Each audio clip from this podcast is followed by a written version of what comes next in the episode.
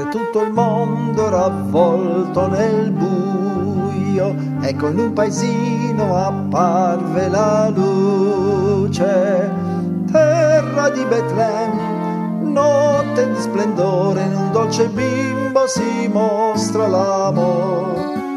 Quando egli nasce si inquieta la terra e speranza il povero inizia ad avere.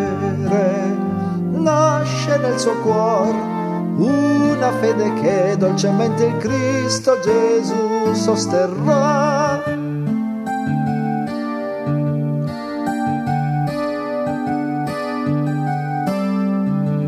Questa notte no, non si può più dormire, si udiranno cembali e cetre suonare, perché Dio si mostra nel viso di un bimbo, annunciando l'alba di un nuovo dì. Questa notte no, non si può più dormire, si udiranno cembali e cetre suonare perché Dio si mostra nel viso di un bimbo che ha aurora di pace ed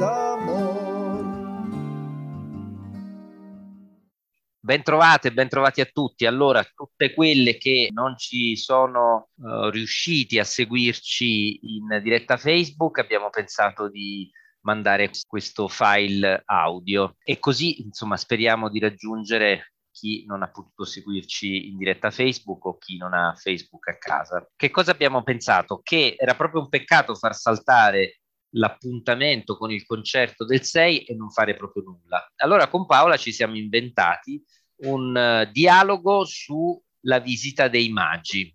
E quindi eh, chiedo a te Paola se ci puoi leggere il testo, quello che troviamo in Matteo al capitolo 2, i versetti da 1 a 12.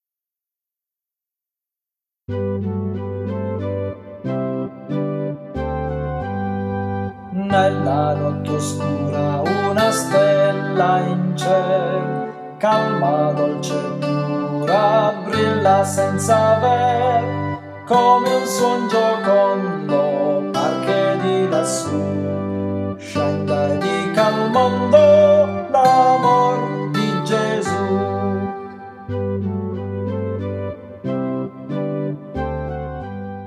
Gesù era nato in Betlemme di Giudea, all'epoca del re Erode. Dei magi d'Oriente arrivarono a Gerusalemme dicendo Dov'è il re dei giudei che è nato? Poiché noi abbiamo visto la sua stella in Oriente e siamo venuti per adorarlo. Udito questo, il re Erode fu turbato e tutta Gerusalemme con lui. Riuniti tutti i capi dei sacerdoti e gli scribi del popolo, si informò da loro dove il Cristo doveva nascere. Essi gli dissero, in Betlemme di Giudea, poiché così è stato scritto per mezzo del profeta. E tu, Betlemme, terra di Giuda, non sei affatto la minima tra le città principali di Giuda, perché da te uscirà un principe che pascerà il mio popolo Israele. Allora Erode, chiamati di nascosto i magi, si informò esattamente da loro del tempo in cui la stella era apparsa e mandandoli a Betlemme disse loro andate e chiedete informazioni precise sul bambino e quando l'avrete trovato fatemelo sapere affinché anche io vada ad adorarlo. Essi dunque, udito il re, partirono e la stella che avevano vista in oriente andava davanti a loro, finché giunta al luogo dove era il bambino vi si fermò sopra. Quando videro la stella si rallegrarono di grandissima gioia. Entrati nella casa videro il bambino con Maria, sua madre. Prostratisi lo adorarono e aperti i loro tesori gli offrirono dei doni, oro, incenso e mirra. Poi, avvertiti in sogno di non ripassare da Erode, tornarono al loro paese per un'altra via. Ecco Sandro, tutti gli anni noi chiudiamo le feste con l'Epifania che da un lato è il momento in cui mettiamo via gli addobbi e forse iniziamo davvero il nuovo anno, dall'altro è il momento in cui la Chiesa ricorda la visita dei magi a Gesù. Ecco, secondo te, quanto ci riguarda ancora questa storia e come possiamo sentirla nostra soprattutto in questo tempo che stiamo vivendo.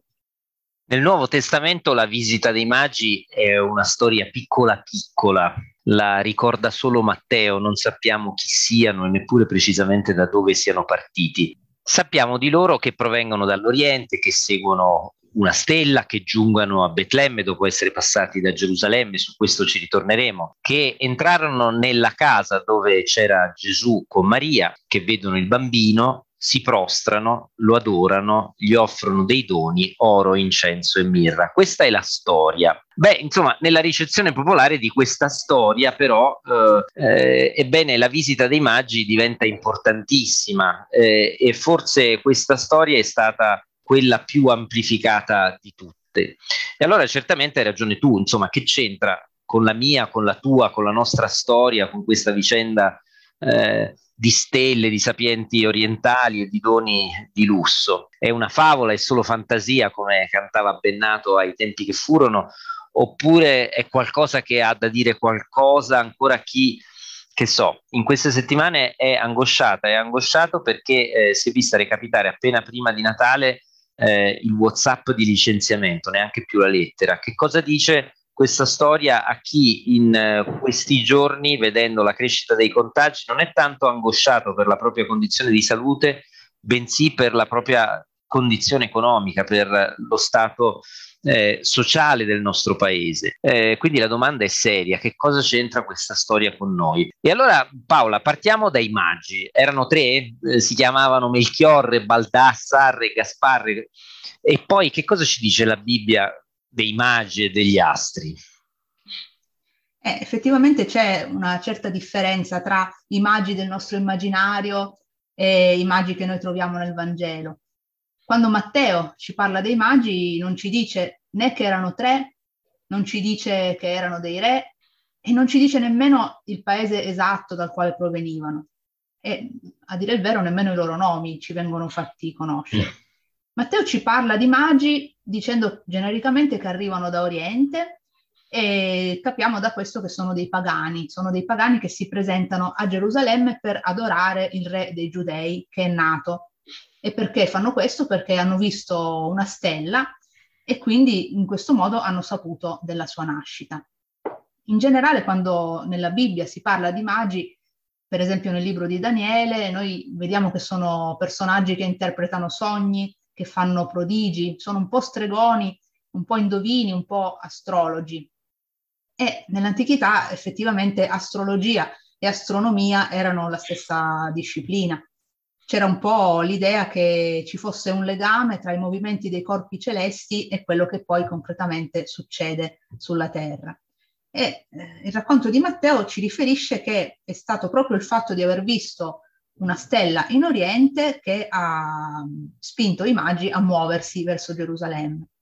Nella mentalità degli antichi era una cosa comune pensare che la nascita di un grande personaggio fosse accompagnata da segni particolari, come appunto dei segni nel cielo.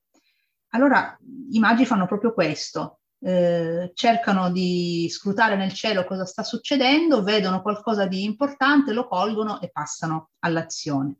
Se noi pensiamo a, al modo in cui la Bibbia ci parla degli astri, potremmo tornare un po' al racconto della creazione, perché nel libro della Genesi ci viene detto che quando il Signore crea gli astri nel cielo, lo fa perché servano di segno, per segnare le stagioni, per segnare i giorni e gli anni. E effettivamente gli esseri umani, osservando gli astri, possono riconoscere i momenti salienti del flusso del tempo.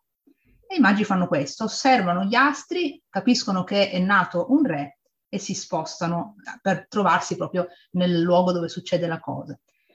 Nel mondo biblico vediamo allora che non si guarda al cielo per il puro desiderio di conoscenza, per amore della scienza in sé, ma si guardano gli astri per rivolgere l'interesse in fondo sempre alla fine agli esseri umani. Si cerca in questi segni esteriori qualcosa che possa essere significativo per l'esistenza delle persone. E viene in mente un po' quel salmo famoso, il Salmo 8, che ci dice quando io considero i tuoi cieli, opera delle tue dita, la luna e le stelle che tu hai disposte, che cos'è l'uomo perché tu lo ricordi, il figlio dell'uomo perché te ne prenda cura.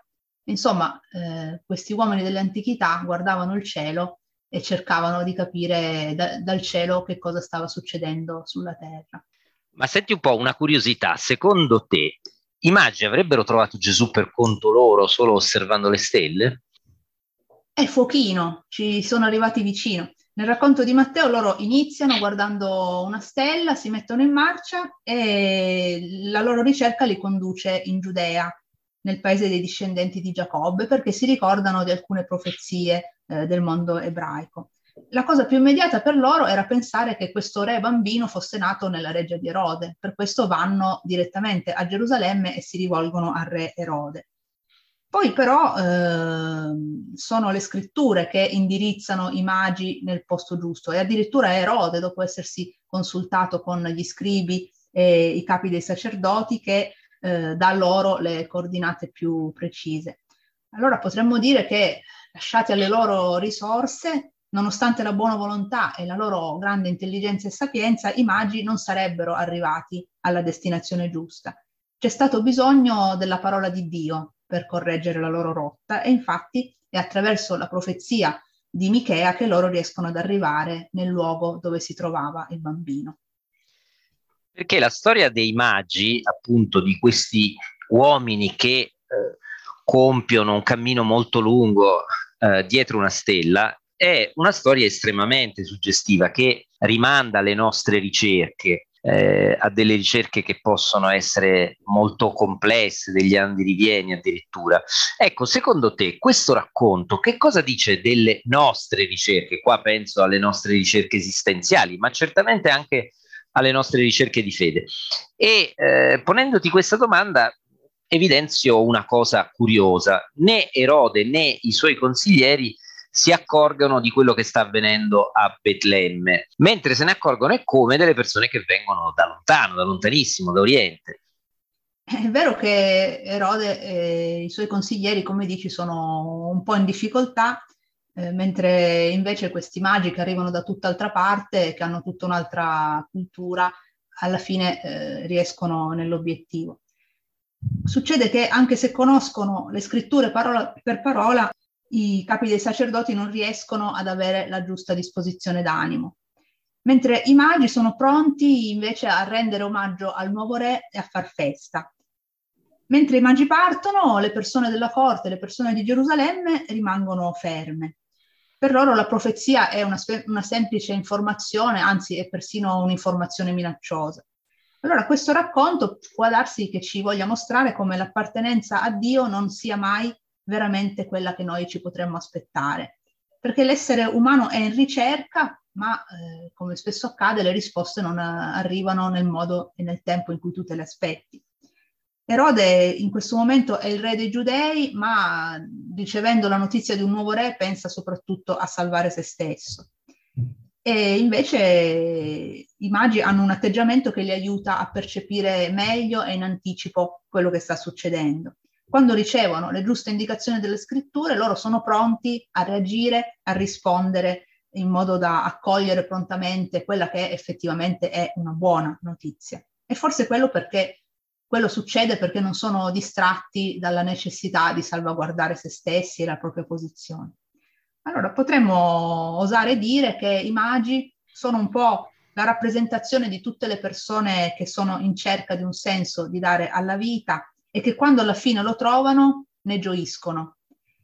Ne gioiscono perché capiscono di essere di fronte a un dono che è il più prezioso e celebrano questa gioia offrendo a loro volta quei doni che sono i doni più preziosi che loro hanno.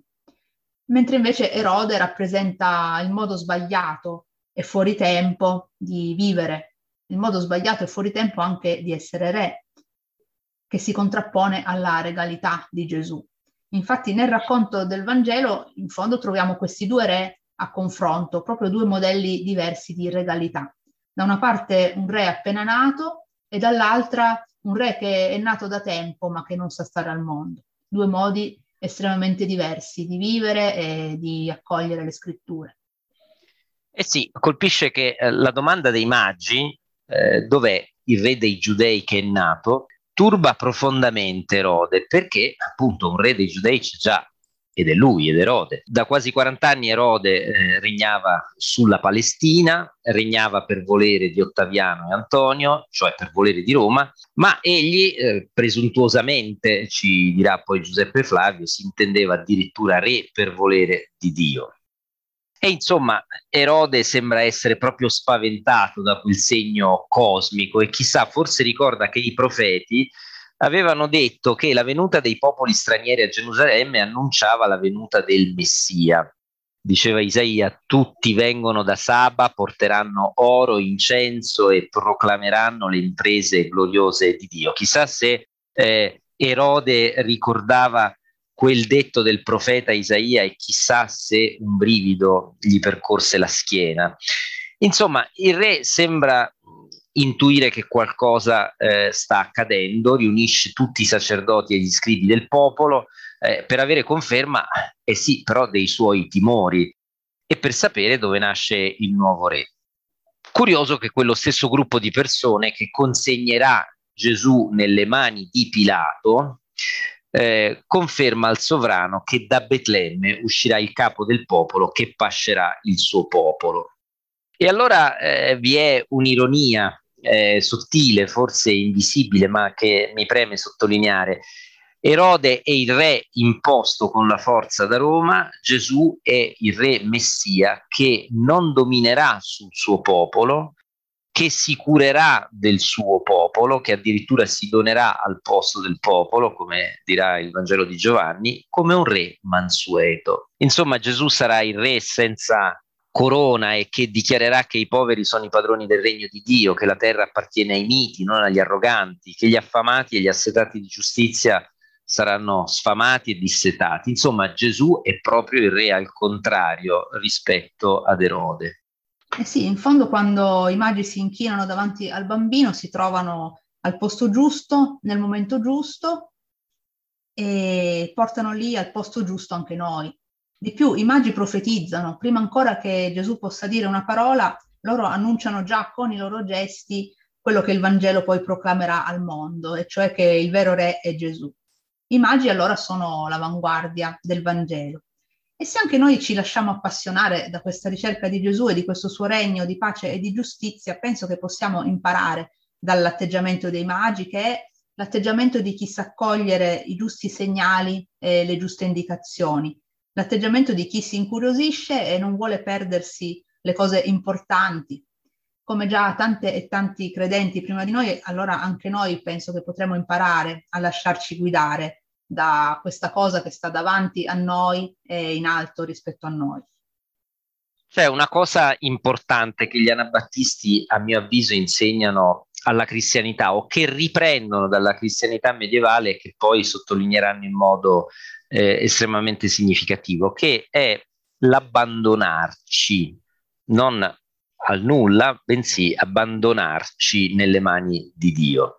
E allora voglio fare riferimento a questo elemento della spiritualità anabattista perché appunto i magi entrano nella casa appunto non vanno nella stalla eh, e eh, si trovano di fronte alla mangiatoia. Eh, insomma, nei presepi li raffiguriamo così, eh, ma invece no, entrano nella casa e questo secondo me è significativo perché non è tanto il luogo, bensì il chi vanno a trovare che Matteo eh, vuole raccontarci.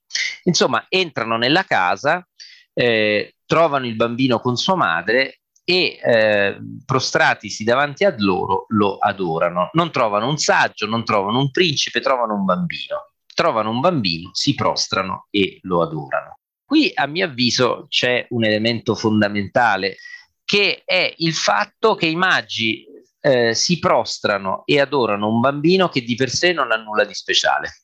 E tuttavia in quel gesto stranissimo chissà, forse questi magi ritenevano di avere riconosciuto il re, ma in quel gesto stranissimo noi eh, leggiamo un gesto fondamentale per la fede, cioè il fatto che queste persone riconoscano nel bambino Gesù l'umanità di Dio, nella sua piccolezza e nella sua fragilità.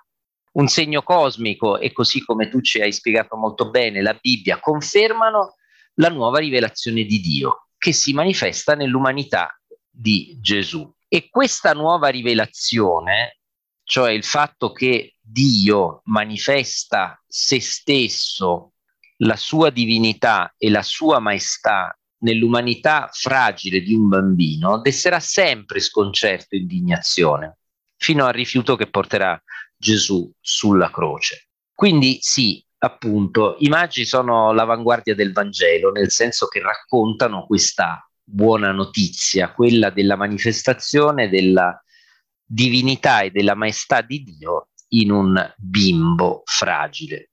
E allora, eh, alla fine della eh, ricerca dei magi, eh, eh c'è una domanda che è posta anche a noi, vale a dire che cos'è importante per me L'Apostolo Paolo poi lo dirà in termini finanche paradossali, se io non sono in grado di riconoscere che ciò che per me è importante, l'incontro con Gesù, cioè l'incontro con l'umanità di Dio, eh, e allora ho perso proprio l'obiettivo. Eh, e al contrario, se invece riconosco in questo incontro ciò che determina eh, il senso, il significato della mia vita, tutto il resto vale poco. L'Apostolo Paolo dirà addirittura che non vale nulla, è spazzatura. Dirà che egli è disposto a rinunciare tutto pur di guadagnare Cristo e la giustizia che viene da Dio. E allora forse ecco il significato di questa storia.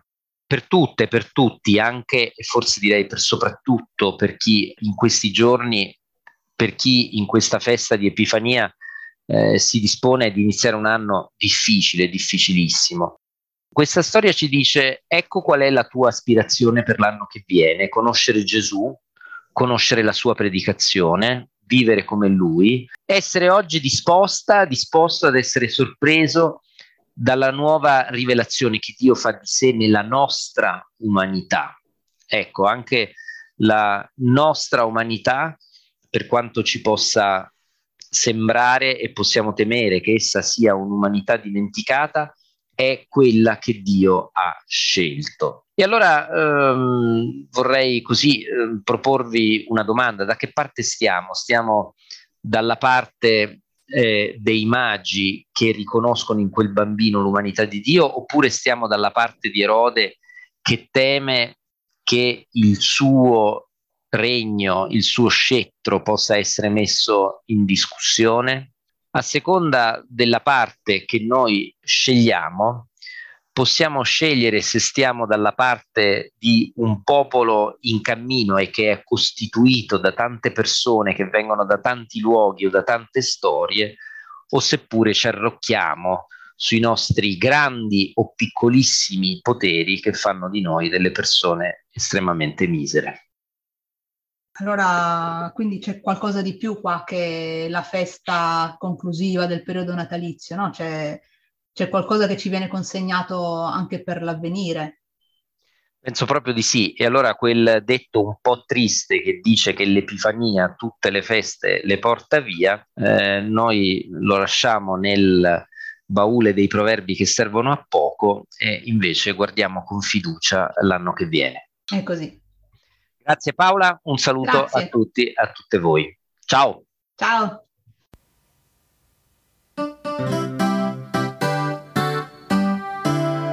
Camminiamo nella luce sua, camminiamo nella luce sua. Camminiamo nella luce sua, camminiamo nella luce sua. Camminiamo